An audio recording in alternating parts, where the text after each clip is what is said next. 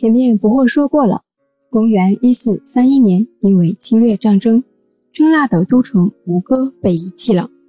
公元1431年刚好是我们的明宣宗宣德6年。那周达光的真腊风土记作为记录了这么详细内容的一本书，肯定是被收在皇家手上的，没有广泛的版本流传在民间。等到了很后面的时候，这本书在民间流传时，因为吴哥废弃太久了，这个文明也没有被柬埔寨自己官方所记录下来，导致呢周达光这本书里所记载的内容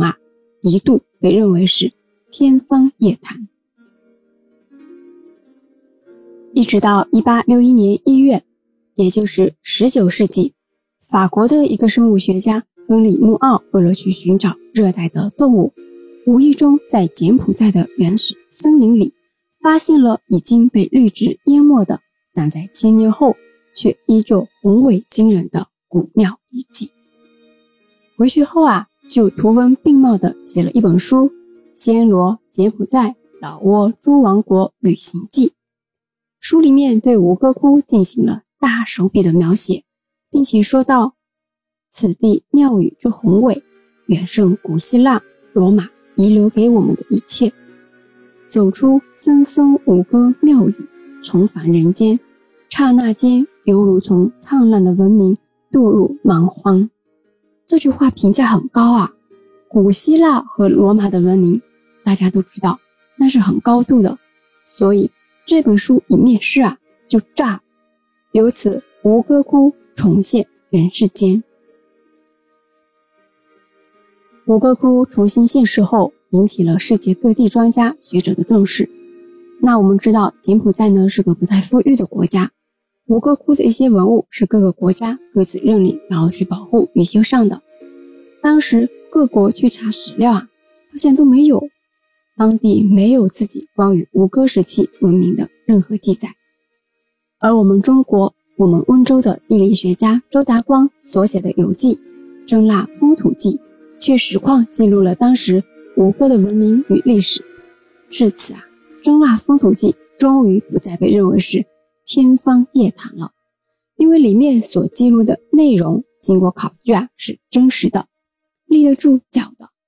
是同一时期对吴哥文明与历史的唯一史料记载。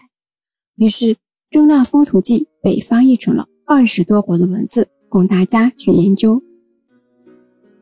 现在大家知道这本书的分量了吧，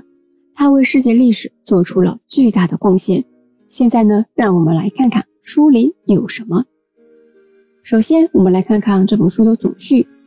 总序简单的介绍了真腊国以及周达光使团从温州港出发前往真腊的日期、路线以及路途上发生的一些事情等等。总序里有两个地方引起了捕获的兴趣。第一个原文是齐国北抵帐城半月路，西南距暹罗半月城，南距番禺10日程。番禺是哪里？是我们的广州。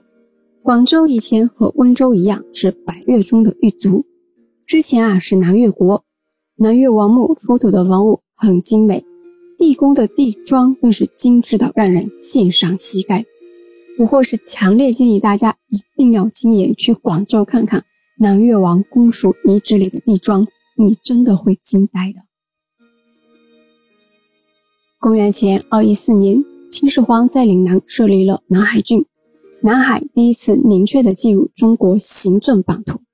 这个意义是很伟大的。之后到了公元226年，三国时期，孙权把合浦以南定为胶州，合浦就是今天的广西北海，合浦以北定为广州，广州的州治仍设番禺，从此广州的名字一直用到今天。因为州治仍设番禺，所以周达光书里会写南距番禺10日程，而不是南距广州10日程。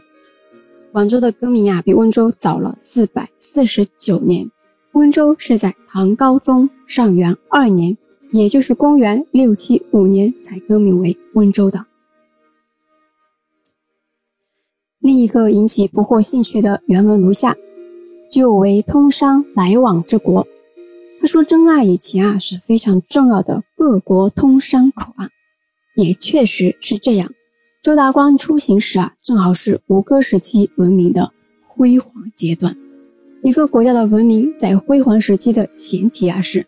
这个国家很有钱。除了总序外呢，书里将所记载的内容分为了40则。下一期不惑教大家简单的讲解一下书里的40则内容，我们下期见。